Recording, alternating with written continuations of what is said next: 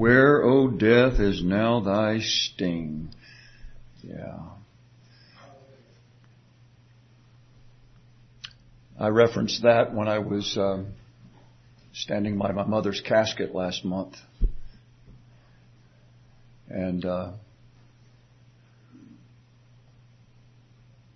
that's quite a thought, actually. And then I talked to my dad. I shared this uh, with the men Saturday morning that were here for prayer. But, you know, my dad, he's doing well for Thank you for those who have remembered to pray for him, and and he's being helped in a number of different ways. But um, that his hope lies in that reality, the reality of Christ, and uh, he he he wouldn't he wouldn't bring her back, you know, uh, and yet, as he said, you know, he's lost the dearest on earth to him, um, but as I told the men yesterday, he said, that's true and it's painful, but it's not always painful because she, she's not, she wasn't his savior and she isn't now. And she's not his heavenly father and she's never was and isn't now. And so, and so there's that, well, what, what we came to, uh, to use there uh, last month. It was sort of our mantra for the week is bittersweet. And that is true when it's a believer who has died anyway. Uh, there's a bittersweet there. And, and so we're thankful that there is a bittersweet. And, uh, we rejoice in that. And so, but I, yeah, I just, it came to my mind as we sang that last hymn. And of course it's true. Without the resurrection, nothing, you know, remember we are remembering Him and we are proclaiming His death till He come. But if He's not risen, if He's not coming, there is no value in the death. And so we, we know that, we understand that, and that makes this even more precious to us. And I want, I want the faith that I've been given and, and you've been given if you're a believer, I want that to uh, I want it to lay hold of. Uh, the things that we know to be so. There's nothing new going to come to, uh, going to come to your to your mind tonight from me anyway. Um, but if if faith lays hold of it, there's a sense in which there is a freshness that can come that makes it seem new. You know, there's a newness to it. I mean, when, when, when Jesus said, a new commandment I give unto you, was he giving a commandment that had never been given before? I mean, the commandment to love, way back, uh, it wasn't, it wasn't new in that sense. But there is a newness, there is a freshness when the Spirit of Christ applies that and makes that come alive in us, um, whatever the truth is. And, and so we, we desire that tonight. That's what I pray for for myself and for you as well. I want us to fellowship together tonight in Christ. That's, that's, that's, that's a primary reason we're here.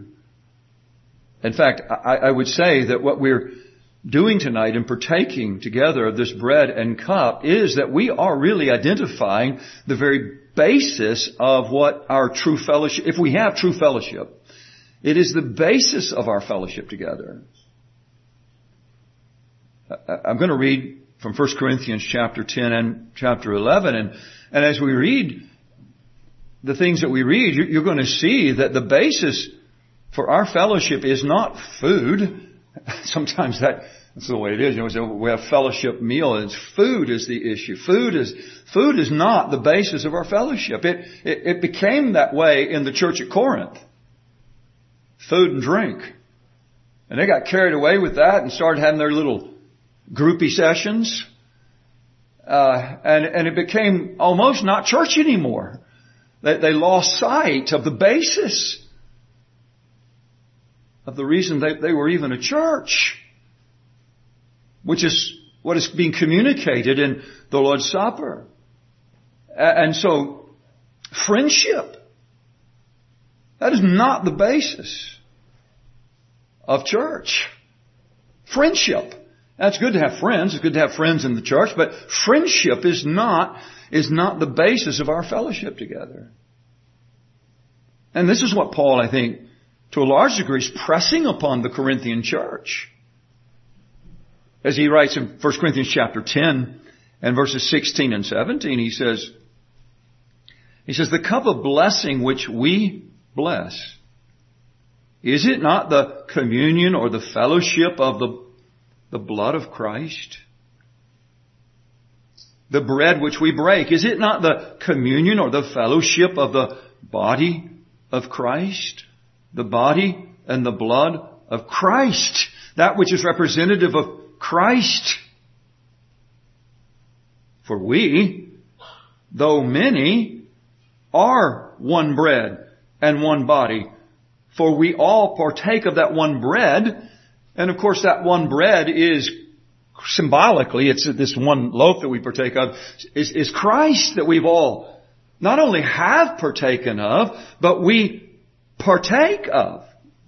For we all, we, if you've ever partaken of Christ, you continue to partake of Him. That's the relationship we have with Him. We never grow beyond that. It's one of the reasons why this ordinance here is so important because it brings us back to that reality. It brings us back to the very basics, really, to the, to the fundamental, to the, to the entrance. You know, there's a, there's a door to this way and then there's the way. And guess what? The door and the way in some sense is the same thing. It's Jesus Christ. You see, and, and and so this ordinance reminds us of that. It brings us back. We can get so messed up with so many different things along the way, and it doesn't take us very long for that to happen in our lives, and so it's a frequent observance of the Lord's Supper is significant. Paul continues in chapter 11. He says in verse 17, now in giving these instructions, I do not praise you since you come together not for the better, but for the worse. Is it possible to come together for the worse? You ever thought about that? I mean, isn't coming to church always good? Is there any, any, is there any way in which coming together could be for the worse? Paul says, you come together not for the bad. They were not improved. And this is coming together here in the context, I think, specifically as he goes on to unpack this, the Lord's Supper. Or, or at least what should have been the Lord's Supper. But it, it had digressed into something else. We want to make sure that our coming together is not for the worse, but it's for the better. For first of all, when you come together as a church, I hear that there are divisions among you, and in part I believe it. For there must also be factions among you that those who are approved may be recognized among you. Now, Paul isn't praising that. He isn't saying that's a good thing. He's just saying that it happens. And there's a sense in which he is saying it's a necessary thing along the way. But he's really instructing the church and us by extension here that this is not the way it's supposed to be. Therefore, when you come together in one place, it is not to eat the Lord's Supper. For in eating, each one takes his own supper ahead of others, and one is hungry and another is drunk. You're thinking only about yourself or your own little group, or, or the, you know, the, the ones that you happen to get along with the best, whatever the basis of your getting along is. And you have these little clubs, sects within the church. Even in a small church it can happen.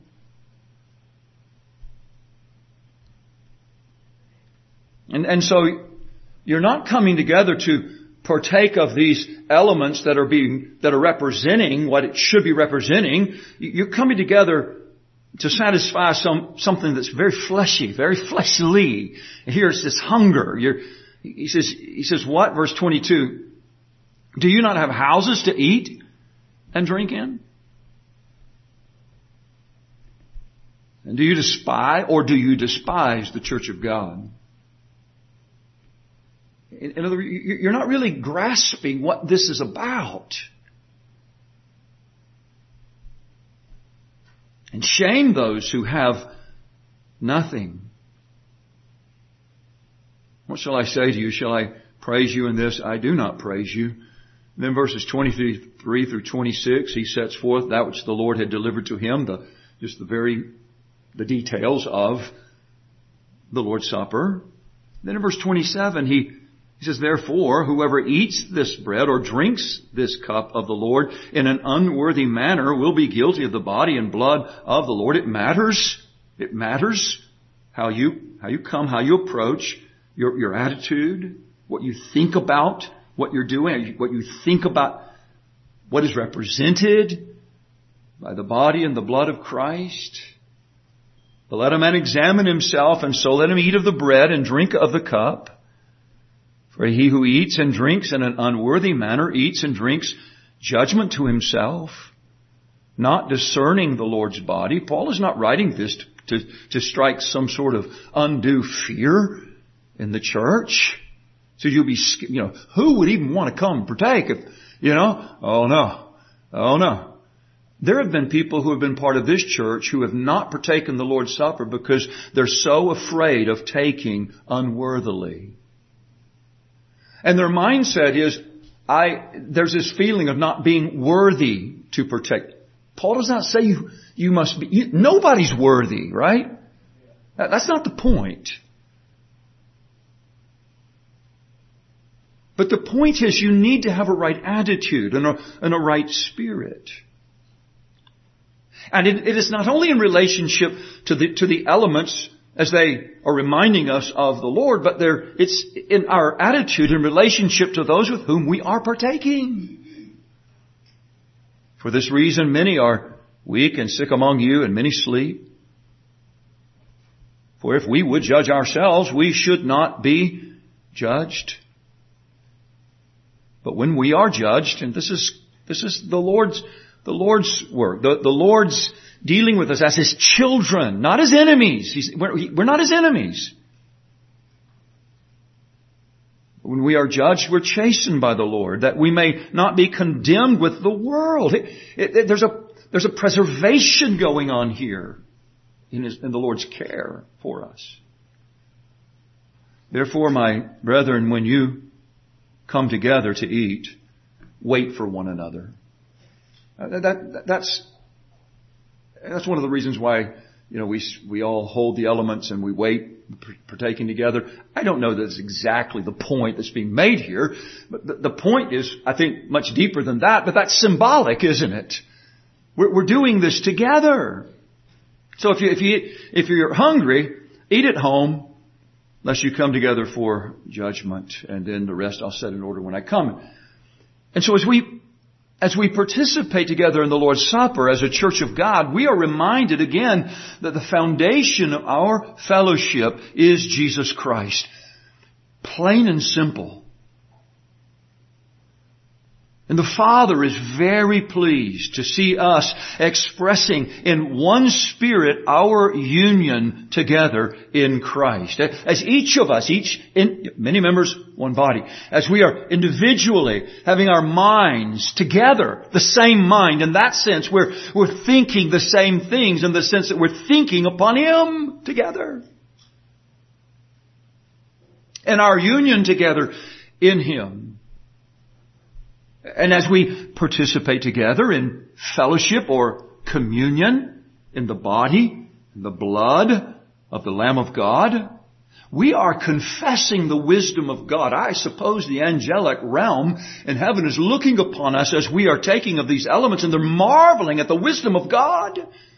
Ephesians 3 sort of speaks of this.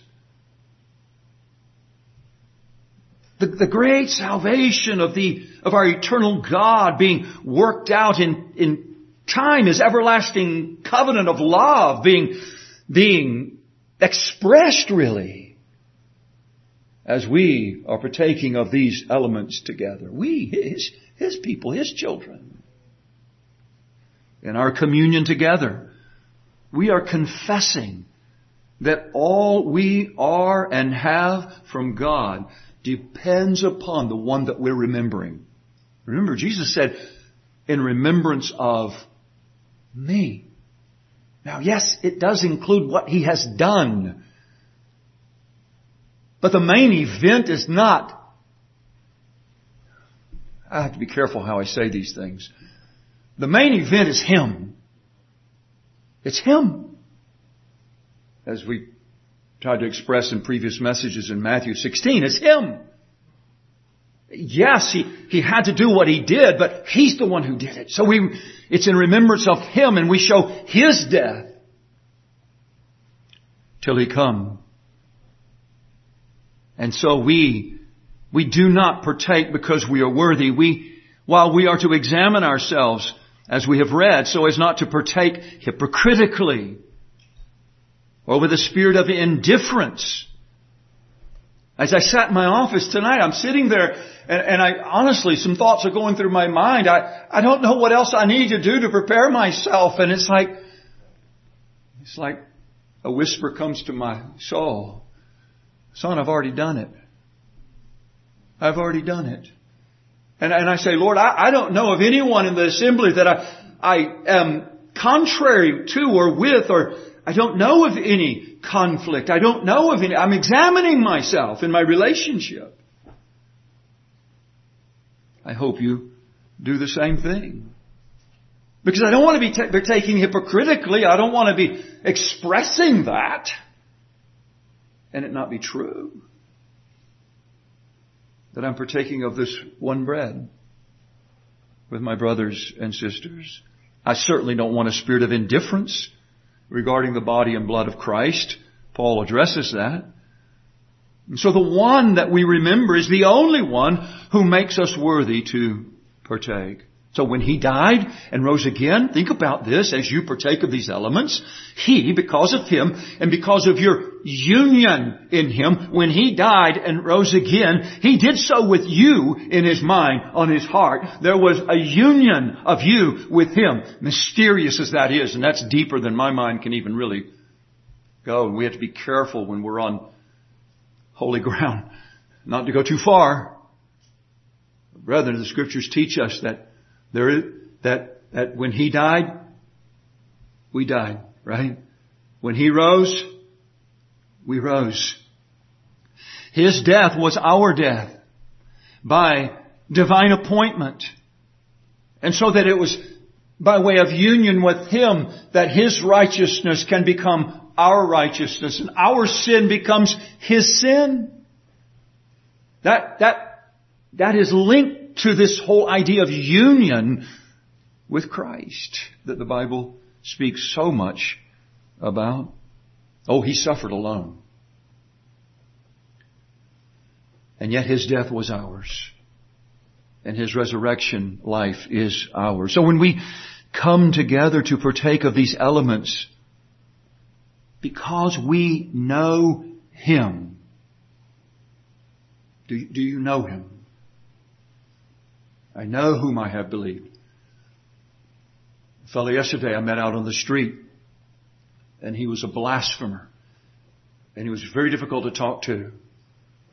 And he, at one point he says, he said, oh, I'm not trying to, I'm not trying to destroy your faith or anything. I just said to him, don't worry about that. You're not destroying my faith. I know whom I have believed. And I'm persuaded that he is able keep that which I've committed unto him against that day. And, and I had to actually just separate myself from him. He actually called me a coward. Uh, he cast aspersions at me. And can I stand here and say it had no effect upon me? Yeah, it had an effect upon me. Who, who likes to be dealt with in that, in that way? But what it did is it, it pressed me closer. It pressed me toward the one that I was proclaiming. I know him. Do you know him? Do you know him by faith? If we know him who gave his life for us, and we believe that those with whom we partake know Him as well. We are united in our faith in Him. We talked about that yesterday in our men's time, the, the, the encouragement of our mutual faith. I believe that's one of the things we do when we partake of the Lord's Supper together. There's an encouragement of our mutual faith because if you have no faith, you should not be partaking. And so there's the assumption that, we believe. And, and we're doing this in faith. We, we, we know. What do we know? We know a, a number of things. We know by faith that we are pronounced right with God. We heard about that this morning some. And we have peace with Him only because God has provided in His Son the righteousness that we need. That is no small matter.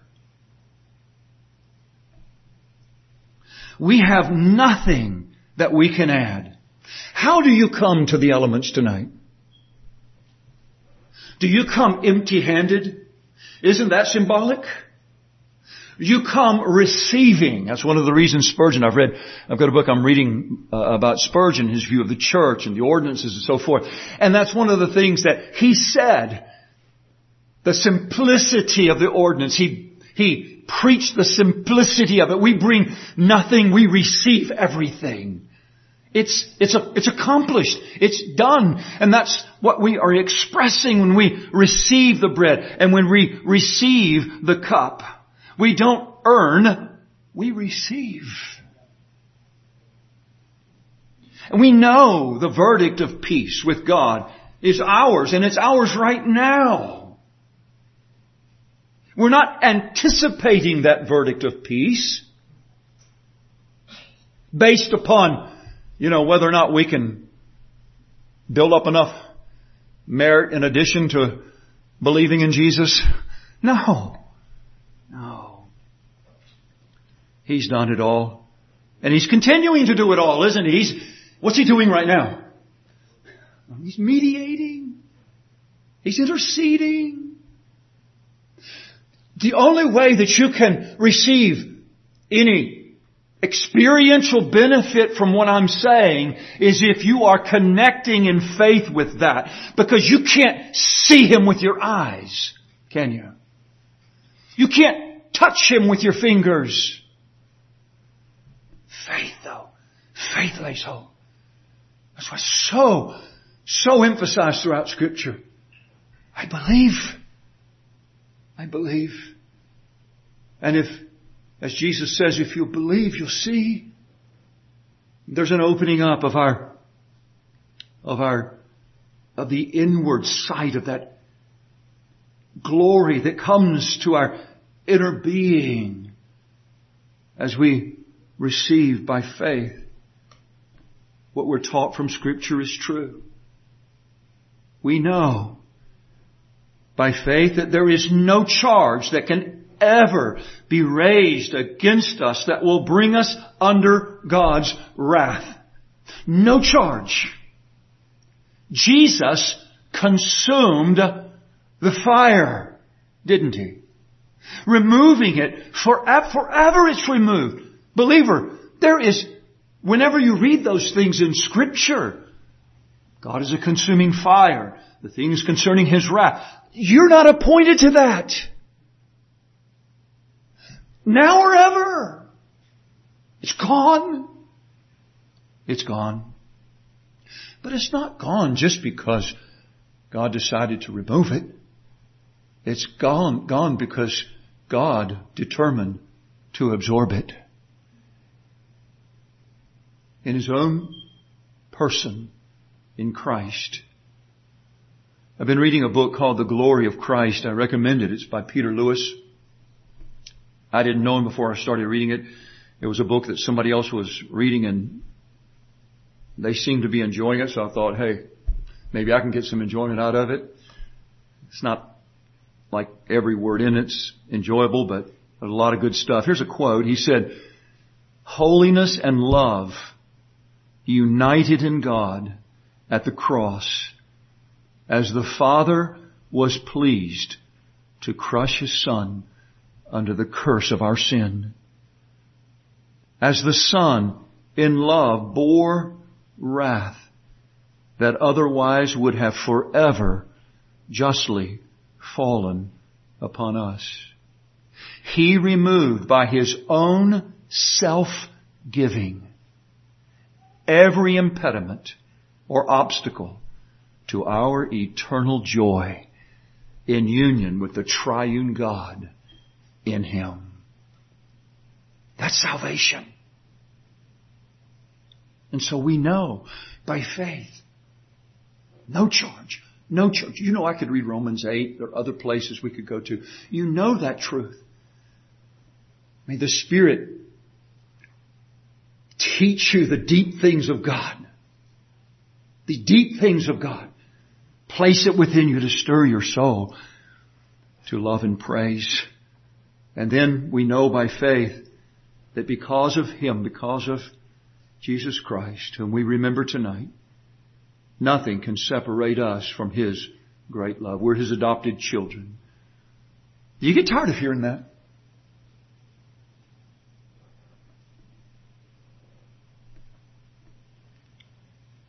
His adopted children.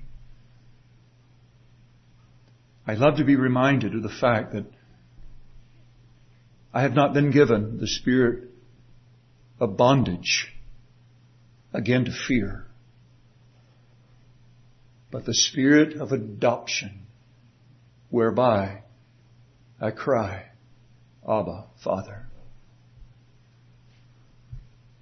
I suppose daily I want my soul reminded of that. At least monthly. As we come to the table tonight, remember, we are remembering Him. That is, we're remembering the Son, but you can't remember the Son properly and forget the Father. So you are remembering not only the Son, you're also being brought in tonight to that communion with the Father. And you couldn't do either one without the Spirit. There's a triune God with us tonight as we partake together of the Lord's Supper. We are saved in the one we remember, by the one we remember, and for the one we remember tonight. We are joint heirs with Jesus Christ. And as joint heirs, we are brought into the glory of the triune God a glory in which we will share forever. A glory that we only get glimpses of at best. Now, and I suppose, if my thinking is correct, we will forever be expanding in our sense and appreciation and participation in that glory in eternity. And if children, then heirs, heirs of God, and joint heirs with Christ, if indeed we suffer with Him, that we may also be glorified together. This isn't just me, it's together with Him and with all others who are in Him. That's what we're remembering tonight. That's what we're picturing tonight. 2 Thessalonians 2.14, to which He calls you by our gospel. For what? The obtaining of the glory of our Lord Jesus Christ. You understand, the glory of our Lord Jesus Christ is the glory into which you and I have been called to obtain. And remember, that's what Jesus prayed for, didn't he? In John 17. And the glory which you gave me, I have given them that they may be one just as we are one. This relationship that is our glorious inheritance. Paul prayed in Ephesians chapter 1 verse 17 that the God of our Lord Jesus Christ, the Father of glory, may give to you the spirit of wisdom and revelation in the knowledge of Him, the eyes of your understanding being enlightened. You know, that right there is where, where I've, I know I, I know I need to pray this because I, I can't get that myself. I can read books and I can hear sermons and I can, I can talk about details about things, but, but to have the eyes of my understanding enlightened, where, where, where there's actually a, a, some sort of glory shining within me, I pray for that. That you may know what is the hope of His calling what are the riches of the glory of His inheritance in the saints. That's incredible language right there. Did you hear that? Saints. Use. Somehow, you and I, saints, are identified as the riches of the glory of His inheritance. It's in us. In us. It's, it's not what, it's not what we, it's us. It's not what we have. It's us. In Him, with Him. Forever. And we lay hold of that by faith now. And we enter into it tonight. We're joined together tonight by one Spirit. And so partake in fellowship as one body. Our communion is not, our communion, remember this, our communion is not dependent upon many of the things that tend to most affect us in our relationships. Our communion is not dependent upon total agreement of thought. Our communion is not dependent upon the same likes or the same dislikes or the same life choices or the same interests. But in the body and blood of Jesus Christ, the Son of God, whose Spirit unites us in this unique fellowship. One faith, one Lord, one baptism. You see, this is why I think the apostle Paul, and I seek to follow his lead, is so focused on keeping the attention upon the Lord Jesus Christ. And that's why we should be. We need to glory together today in the Christ who lives. He was dead, but He lives. Love that last hymn we sang. He lives. And He ever lives, ever lives to make intercession for us. And so tonight we're testifying together. Can you enter in right now? Is your spirit enter, entering in? We're testifying. That's what we're doing tonight. We're testifying. Even as we personally remember, personally enter in, personally entering in, we're not doing it in isolation. You could have stayed home in your bedroom and did, done that. But we've come together to do this. Because it's saying something more than just what's in it for me.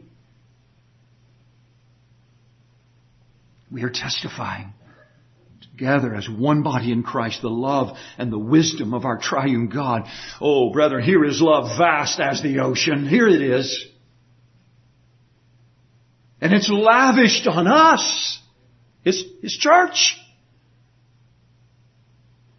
Sinners saved by grace alone through faith alone in Christ alone. And so we are you united as one body in Him. And may that be upon our minds as we partake together, as we remember Him together, together. Let's fellowship together in Him as we eat this bread and drink this cup tonight. Amen. Let's, let's pray together.